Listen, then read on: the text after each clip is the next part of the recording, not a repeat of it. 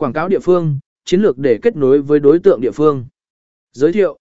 Trong thời đại số hóa hiện nay, việc tiếp cận đối tượng địa phương trở nên quan trọng hơn bao giờ hết cho các doanh nghiệp.